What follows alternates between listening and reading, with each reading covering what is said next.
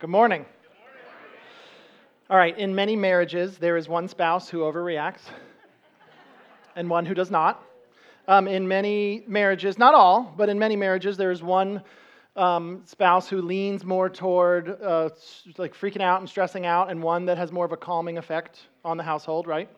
In my household, I am the one that stresses out, and my wife is the one who has the calming effect on the household. And um, this has been true our whole marriage, although it was more true before. Like, uh, uh, we've been married for 20 years now. And so I have become a little bit more like her. Not, I've not gone all the way over to her side, but I have become a little bit more like her, and it has been good for me. Um, but when we were first married, we were very different, and I was very much the freaker outer, and she was the calming one. And in fact, I recently reminded her of a story that happened, I think it was during the first year of our marriage.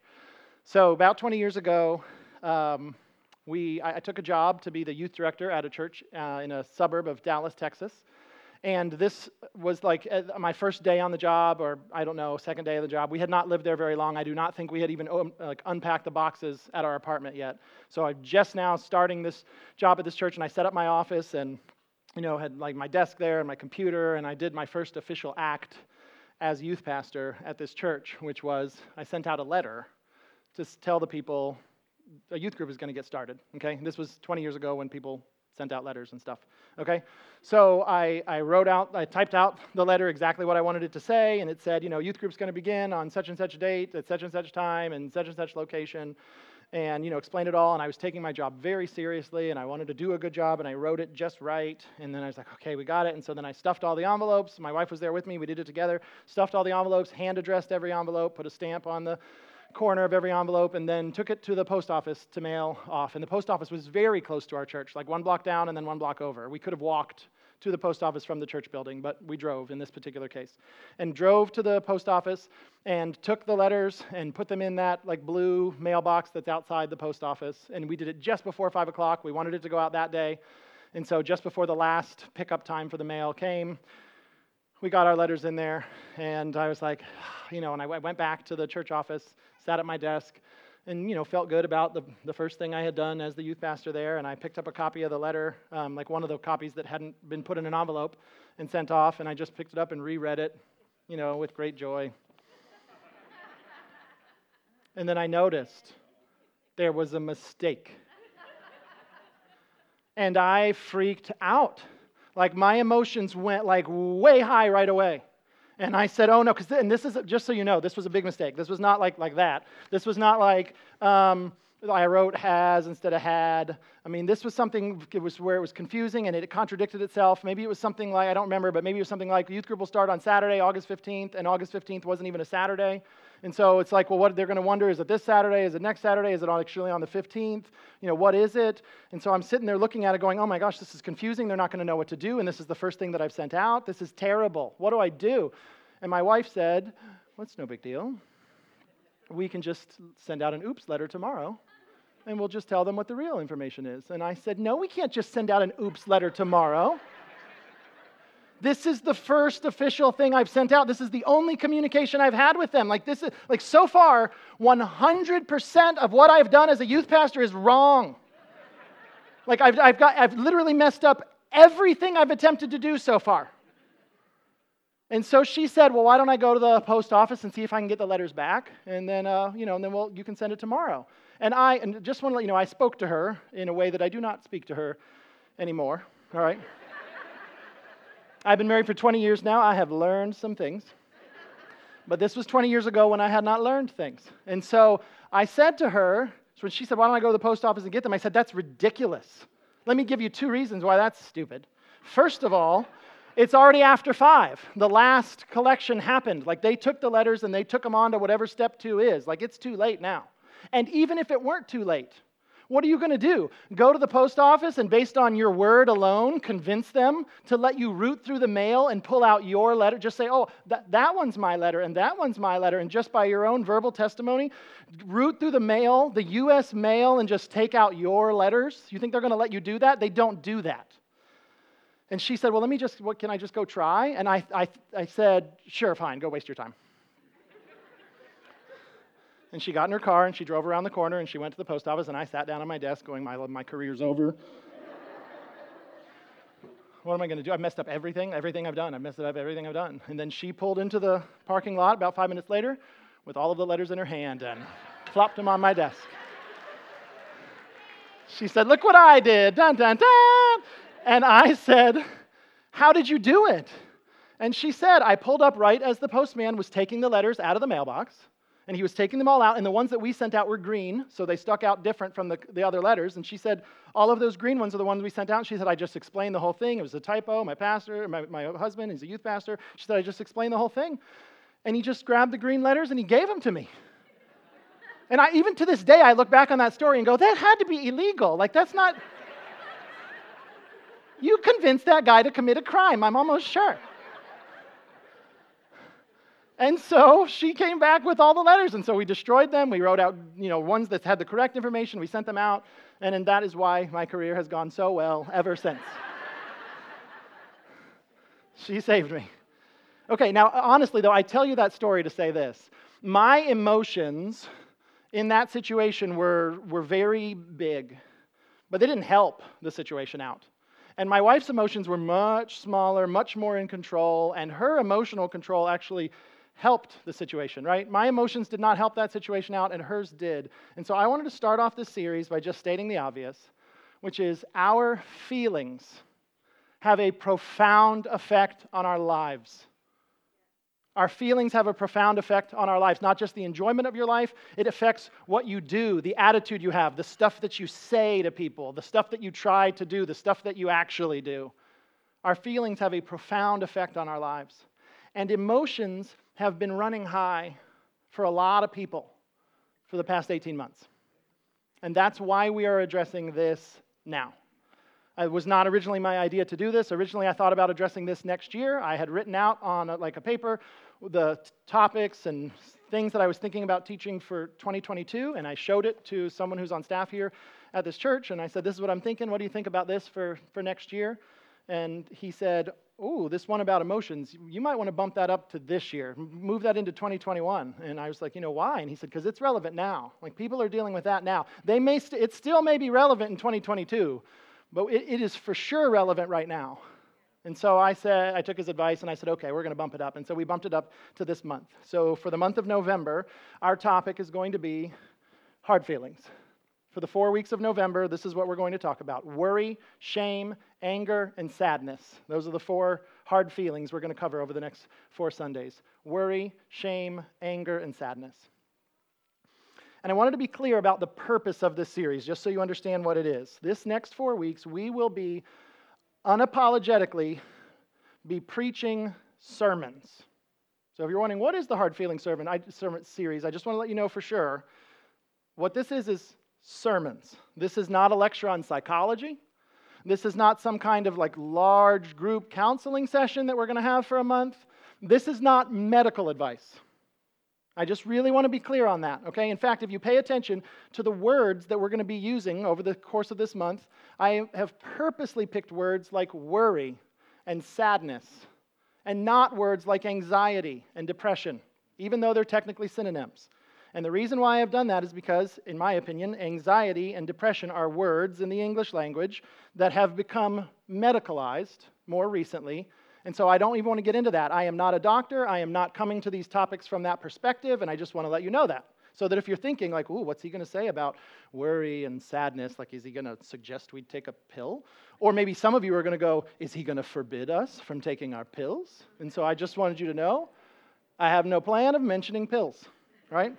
Because, believe it or not, the Bible passages I'm going to teach to you, none of them mention pills. I checked, I double checked. None of them mention pills. So I'm not even going to be talking about that, okay? I just want to make it clear the goal for this series is to explain Bible verses, all right? And to exhort you to live according to a biblical worldview. That's what we want to do for the next four weeks.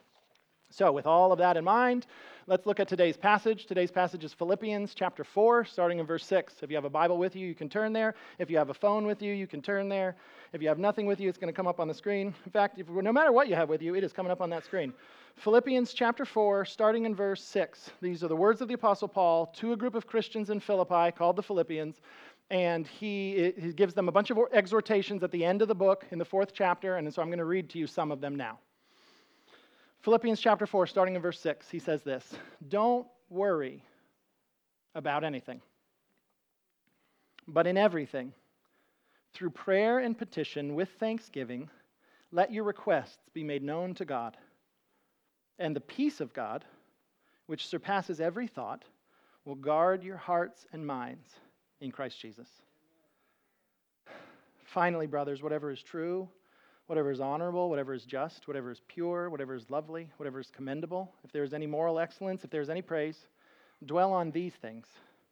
Do what you have learned and received and heard and seen in me, and the God of peace will be with you. And so, what I'd like to do is, I would like to give you five exhortations from these verses this morning because they are a collection of things that he is saying, like, do this and this and this. And so, I'm going to give you these five exhortations from these verses. And the first exhortation is very simple realize that the Bible says, don't worry. Okay, just going to start off very, very simple. Realize that the Bible says, don't worry. This passage begins with the first two words are, don't worry. The first four words are, don't worry about anything. And this is not the only Bible passage that talks like this. Okay? This is not the only scripture like this. Jesus also spoke like this. I'm going to show you that in Matthew chapter 6. So this is our main text, but just for a second, I'm going to go and show you some stuff that Jesus said. In Matthew chapter 6, verse 25, Jesus said, This is why I tell you, what's the words? Don't worry, right? Same thing that Paul said. Jesus said it. This is now the second time we've seen this in the Bible this morning. This is why I tell you, don't worry about what? About your life, what you will eat, or what you will drink, or about your body, what you will wear. Isn't life more than food and the body more than clothing? Now, in this particular passage, I think that Jesus is actually talking about uh, financial worry. It may not be obvious because he doesn't use the word money here, and so you might think he's not talking about money, but that is what he had just been talking about the verse before. I think he's still talking about it. But in their culture, they thought of things differently than we do. When he says, Don't worry about what you will eat, don't worry about what you will wear, that would have sounded, I think, different in their culture than it does in ours. If somebody says to you, Don't worry about what you'll wear, in our culture, mostly that means don't worry about what you'll wear out of the many, many, many options you have of all the stuff that you could wear. And so it's not about, it's not of you worrying like, will I have enough covering to get through the winter? Don't worry about what you wear in our culture just means like, don't worry about which outfit to pick out. But I don't think that's what he means here. Same thing for don't worry about what you'll eat. In our culture, if we say, don't worry about what you'll eat, like that's easy in our culture. Be like, oh, okay, so when I get to the, uh, just whatever I pick off the menu's fine, right? That's not what he's talking about. I think he's in a culture where when he says, don't worry about what you'll eat or what you'll drink or what you'll wear, he's saying, don't worry if you're going to have enough food and water and clothing to survive. Trust that God will take care of you. These were their financial concerns. And so he says that, and then he talks about lilies and birds for a little while that I'm going to skip through. And I'm just going to go to verse 31 where he says this pretty much again. Verse 31, same chapter, he says, So don't worry, saying, What will we eat, or what will we drink, or what will we wear? For the idolaters eagerly seek all these things, and your heavenly Father knows that you need them. Don't worry. Why? Because the idolaters, this word could also be translated Gentiles. In this context, Jesus is saying the people who don't know God yet. You should not be scattering around going, what are we going to do? What are we going to do? How are we going to be how are we going to be able to provide for ourselves? How are we going to survive? What are we going to do? He says, "No, no. That's what the people who don't know God do." The people who don't know that there's a God out there that cares about them and is looking out for them, that's what they, that's what they act like. Don't act like them. Your heavenly Father knows what you need. And then he says, verse 33, but, and I think this is like, in, instead of acting like someone who doesn't know God and worrying all the time, he says, verse 33, but seek first the kingdom of God and his righteousness, and all these things will be provided for you. So, so, so Paul said, Don't worry, and then Jesus said, Don't worry, and then Jesus said, Don't worry again, and then Jesus said, But seek first the kingdom of God and his righteousness. In other words, make, if you're going to be concerned about something, make your concerns the same as God's concerns. Your primary concern, your, your first concern, right, the, the thing at the top, should be God's kingdom and his righteousness. Be, be concerned about what God is concerned about, and then God will take care of your concerns. And then he says, therefore, don't worry. This is the fourth time in the Bible we've now seen these words just this morning. Therefore, don't worry about tomorrow, because tomorrow will worry about itself. Each day has enough trouble of its own. And so when we go back to our first point, realize the Bible says don't worry. I guess I want you to see that the Bible says don't worry multiple times and gives us the reasons for it. But once we realize that, once we realize the Bible says don't worry, that brings up another question, which is well, then is worry like a sin? Because typically in the Bible, if there's if you find the word don't followed by a verb, that thing's a sin, right? Like don't murder, yeah, got that. That's a, that's wrong. Don't steal, is that in the Bible? And so, and that would make sense to us. I think a lot of us would go, I know murder's a sin, don't murder, get that. I knew that theft was a sin, right? Don't steal, I get that. But don't worry. I didn't know. I mean, is that really a, a moral issue? Like, I realize I probably shouldn't worry, but is, is it wrong to do so? So, let me give you my full answer to that. I believe that when considering the Bible as a whole, I think that worry is actually a bit like the emotion of anger, in that there is a positive version of it and a negative version of it. Okay? And, and that's a spoiler, just so you know. Um, when we get to anger week, I assume that in anger week we're probably going to say that. The Bible is very clear that anger is a sin. The Bible calls anger a sin. Jesus preached about anger. Jesus said that anger was a sin, talked about the judgment that would come upon um, angry people. Paul lists sins sometimes in some of his letters, and anger is thrown in there in the list of sins. Anger is definitely a sin in the Bible. And yet, there are places in the Bible where it says things like be angry and don't sin. There are people in the Bible who sometimes are angry, and it's very clear they're not being sinful. God, God the Father is one of those characters in the Bible who is angry, and it's not wrong when he does so. Jesus is a character in the Bible who is angry in certain parts of the story, and it is obvious that he was not wrong for doing so. And you look at the Bible and you realize, wow, anger is definitely a sin, and yet not every single instance of anger is a sin. There is a, an unrighteous version of it and a righteous version of it. And maybe many of you in this room knew that. I think that applies to worry as well. Um, I think that there's a positive version of worry and a negative version of worry, and, the, and I think that we don't often think about a positive version of worry because in the English language, when we talk about worry in a positive sense, we don't use the word worry. Like if we were talking about good worry, we will usually use a different word, like concern. Have you ever had that? I'm not worried, I'm concerned, right? Sometimes we even say we're concerned when we're worried, right? But I'm not worried, I'm, I'm concerned.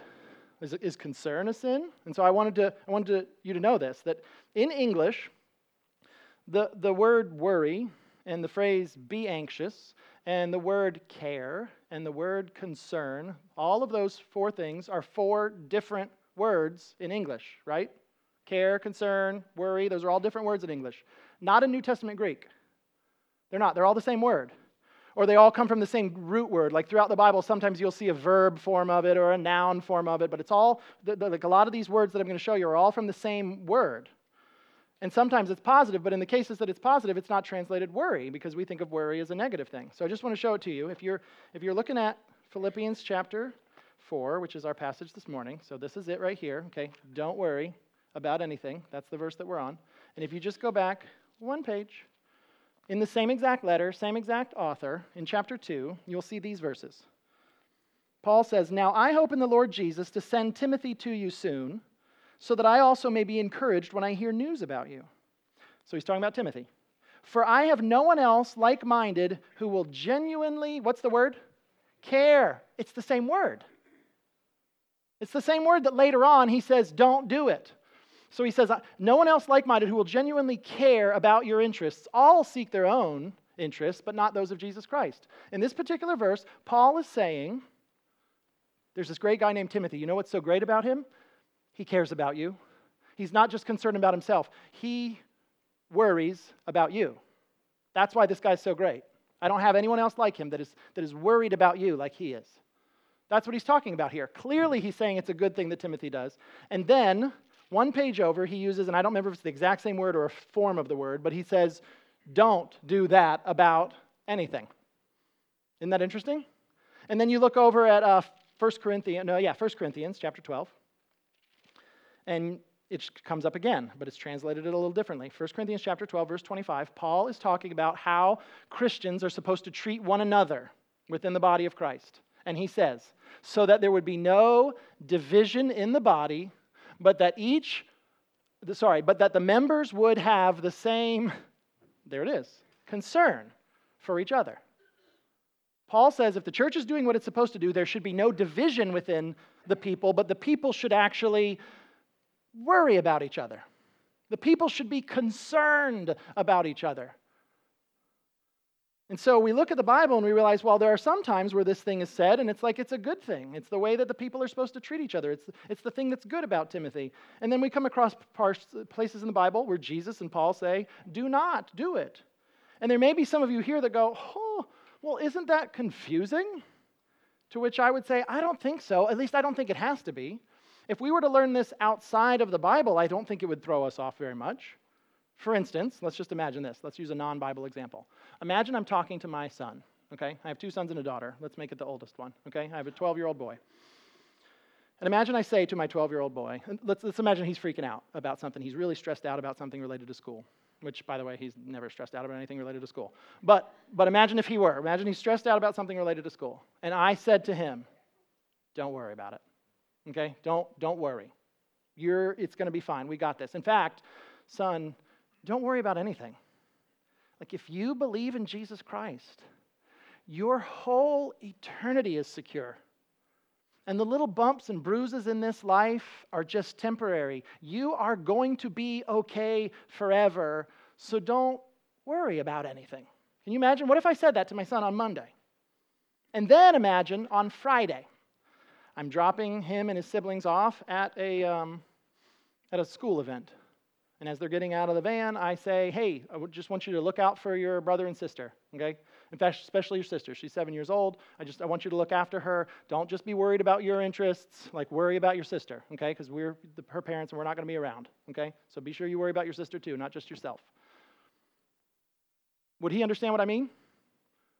Yeah. Would it would it be inappropriate to say, "What, Father?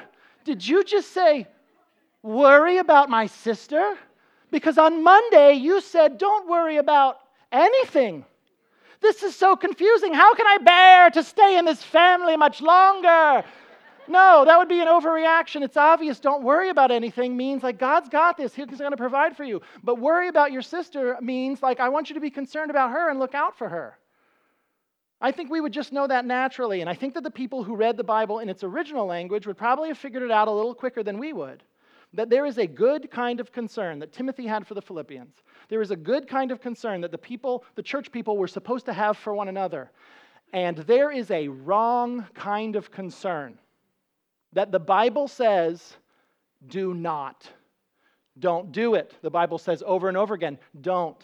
It's a kind of concern that comes from not trusting in God, a kind of concern that comes from acting like the idolaters a kind of concern that comes from not sharing God's concerns.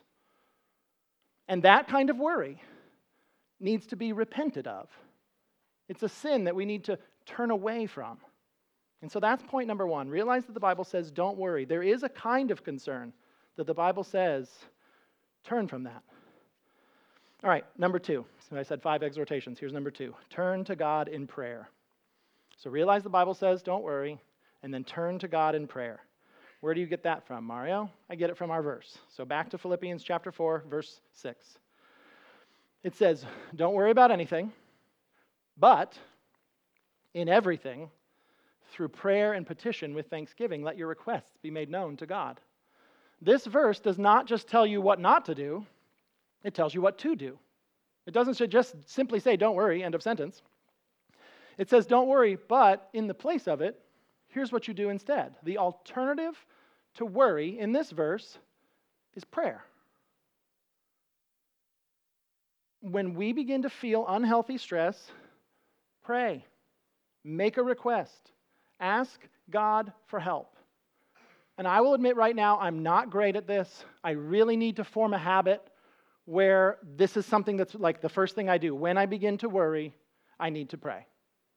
When I begin to worry, I need to pray. And there are some of you in this room that I think the same thing goes, to you, goes for you. When you begin to worry, you need to pray. In fact, can we say that together? All right? Can you just repeat after me? When I begin to worry, I need to pray. All right, now let's put it all together, okay? When I begin to worry, I need to pray. All right, just one more time. I want to make sure you got it. All right, I'm going to say, I'm going to count to three, and then we're all going to say it together. One, two, three. When I begin to worry, I need to pray. Good. That's so important. Now, there may be some of you here that go, I don't like it when preachers do this repeat after me stuff. And what, is he, what are you trying to do? Brainwash us? And my answer is, well, yeah, kind of, in a good way. I am hoping that for some of us, today can be the beginning of a new habit. When I begin to worry, I need to pray. All right, that's number two. Let's move on to number three. So we realize the Bible says, don't worry. We turn to God in prayer. Number three, have an attitude of thankfulness. Okay, where do you get that from? From the verse. Don't worry about anything, but in everything, through prayer and petition, ooh, what are the next two words? With thanksgiving, let your requests be made known to God. Well, that's interesting. The prayers that we pray in the midst of our stress are apparently not supposed to be just any old prayers. They're supposed to be prayers with thanksgiving. There's a particular attitude that is called for in these prayers related to worry thankfulness. Apparently, God did not want the Philippians to treat God like he owes them, and that hit the requests that they are known to God, that they make known to God, the prayers and petitions, apparently were not supposed to be, I'm stressed and you need to fix this. You need to fix the problem. You need to fix the problem the way I want you to fix the problem, and you need to do it right away. It seems to me that's not the kind of prayer that a prayer and petition with thanksgiving would lead you toward.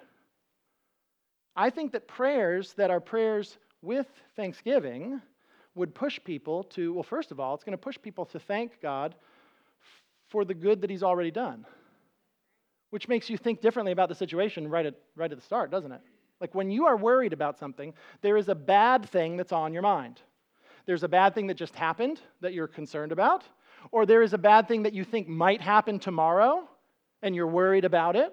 And so there's this bad thing on your mind. But in order to make a prayer and petition about that thing with thanksgiving, it seems to me that what you're going to have to do is you're going to have to acknowledge the ways in which God is already being faithful and has already been faithful to you. It's almost like this formula causes you to, to have to stop thinking about the bad thing for a little bit and think about the things that are going right. Think, think about the ways that God has been gracious to you. And then let your request be made known to God. Isn't that powerful? Also, thankfulness puts a spotlight, I think, on the idea that God doesn't owe us anything. Because typically, you do not thank people for things that you think you deserve. Very rarely do we say thank you to God, um, or thank you to anybody, really, our boss or our friends. Like, we don't say thank you to people when we think they owe us, when we think I earned that, I deserve that. But I think a prayer with thanksgiving is different than that. Thanksgiving is a reminder that shows, it reminds us that God shows us mercy. He doesn't give people what they deserve all the time. And in fact, if, if we got what we deserve, if everybody in this room got what we deserve, we'd be dead and eternally separated from God. Because the Bible says the wages of sin is death. And in fact, the greatest mercy that God has shown us was what we talked about last week the gospel that Jesus Christ died on the cross, and when he did so, he took away from us our curse and took it on himself to save us so that we could be right with God for all of eternity and live with God in an eternity with no worries. That's the best news that there is. So, what's the result of this? Because the next verse talks about that. It says, Don't worry about anything through prayer and petition with thanksgiving, let your requests be made known to God. And then the next verse says, And the peace of God, which surpasses every thought, will guard your hearts and minds in Christ Jesus. That's an interesting verse. So, right after it says, Here's what you do with your worries, the next verse, it's interesting. There's a promise here, right? He says, This is what's going to happen. But he does not promise that God will do whatever you want. Right? That's not what this verse says. He does not promise that God will take whatever problem you're worried about and remove it. The, th- the, the, problems in your life that are external to you, this verse doesn't say he's going to come in and do anything about those problems. It doesn't say that. Sometimes he does. Many times he does. But this particular verse doesn't say he's going to come in and fix the problems that are on the outside of you. This particular verse says he's going to cause peace to come on the inside of you. The peace of God, which surpasses every thought, will guard your hearts and minds. And that phrase, hearts and minds, I think is a reference to the you that's on the inside of you. And it's a peace that He gives you that doesn't even make sense. At least that's how I interpret this, which surpasses every thought sometimes it's translated that the peace that passes understanding, right? It doesn't even make logical sense. Have you ever had that kind of peace? Where your, your life almost seems like it's falling apart and you're surrounded in chaos, and yet for some reason on the inside of you, there's a peace that's been given to you? Have you been in a situation that in the midst of chaos, you go like, I, I don't even know what's going to happen next, and I don't know what to do next. But for some reason, I can rest in God. Have you ever had that? It's great. It's incredible. And then notice that it says in Christ Jesus. Will guard your hearts and minds in Christ Jesus. I do not think those are extra, unnecessary, throwaway fluff words. He, he could have said, and the peace of God which surpasses every thought will guard your hearts and minds, period. That would have been a full sentence, would have been fine. He didn't. He said, will guard your hearts and minds in Christ Jesus. I believe that God's peace is for God's people. And God's people are the people who are united to Jesus Christ. This is not a generic peace. This is, this is a peace that comes through Jesus Christ. I believe it is a peace that was purchased by Jesus Christ when he died on the cross, taking on our curse and taking away our curse from us. All right, we are almost out of time. And I said there were five exhortations. And we've done three. All right, realize the Bible says don't worry, turn to God in prayer, have an attitude of thanksgiving, and then I'm going to give you the last two just real quick. I, am going to show them to you. I'll say them real fast. I won't say a lot about them. The final two are going to be care- be careful what you dwell on and do the good that you know to do. And what I'm going to do is let me just read the paragraph that comes right after the one I just read to you. So, right after it says, Will guard your hearts and minds in Christ Jesus, he says this next. Verse 8 Finally, brothers, whatever is true, whatever is honorable, whatever is just, whatever is pure, whatever is lovely, whatever is commendable, if there is any moral excellence, if there is any praise, dwell on these things.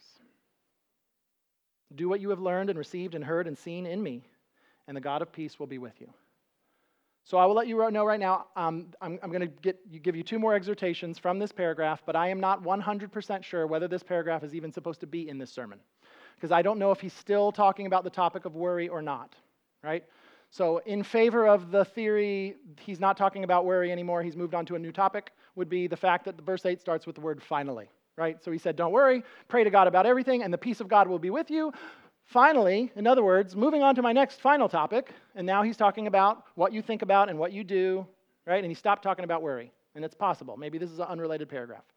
However, after he talks about what you think about and what you do, he says, And the God of peace will be with you. And he had just said, The peace of God will guard your hearts. And, and so I don't know um, if this is supposed to be directly connected or not, but just in case, I'm going to throw it in there, all right? So the next thing he says is whatever is true, whatever is honorable, whatever is just, whatever is pure, right? Dwell on these things. And so exhortation number four is be careful what you think about, be careful what you dwell on. I think that's true when, we t- when we're talking about worry, and I think it's true when you're talking about other things as well you got to be careful what you dwell on. I think you can control what you dwell on. I've said this before here. I don't think you can control every single thing that pops into your mind. That's my opinion. I don't think you can control everything that pops into your mind. I don't think you can control everything that you see. I don't think you can control every circumstance you're in and every situation you're in, which is, of course, going to affect what you think about as you look at stuff. I don't think you can control every single thought that pops into your mind. But I do believe you can control what you dwell on. You do control what you purposely keep thinking about. And if you remember, we said this back during the Proverbs series when we talked about lust. Do you remember that? We talked about lust, and I said, I don't think you can control every thought that pops into your head. You, I don't think you can control everything you see at the beach. But you do control what you keep thinking about the rest of the afternoon. And so I think that applies here. When it comes to our worries, be careful what you dwell on. Whatever is commendable, if there's any moral excellence, if there's any praise, dwell on these things. And then the fifth and final exhortation is do the good that you know to do. Paul here says to the Philippians, Do what you have learned and received and heard and seen in me, right? The stuff that I have role modeled for you, the stuff that I taught you to do, do that stuff, right? The right stuff, I taught it to you, do the right stuff. And in this particular verse, he does not specify what those things are. So I'm not going to specify what they are. I'm just going to say, in a room this size, I bet you there's a whole bunch of you that you already know some right things you already know some right things to do. So I would say to you, do the good that you know to do. Because sometimes we need to just choose to do the right that we know to do, even when we don't feel like it. And then notice the ending. And the God of peace will be with you. What a promise. Let's pray. God, I thank you that you gave us our emotions to use for good and bad. But I pray that you would help us to harness them for good. I thank you for this passage, and I pray that you would help us to not worry about anything. I pray that you would help, especially those of us prone to this, that we would, when I begin to worry, I begin to pray. I pray you'd help us to have a thankful attitude. I pray you'd help us to be careful what we dwell on. I pray you'd help us to do what we know that you want us to do, even in the times where we don't feel like doing it. And I especially thank you for the gospel. Thank you that you would die on the cross so that you would be with us rather than being apart from us. Thank you for dying on the cross so that your peace would guard us. Thank you. I pray for us as a congregation. It's, it has been a hard year or two. And I'm sure there are people that are hearing the sermon through it like the lens of a specific stressor that just happened this week. And I just ask that you would help them with it. In some cases, it may be your will to remove the problem, and I ask that you would. And there may be some cases where you are going to teach them to trust you and you will give them peace. And I just pray that you would give them peace. And I pray you'd give me peace. And we thank you in advance for your peace. In Jesus' name, we thankfully pray. Amen.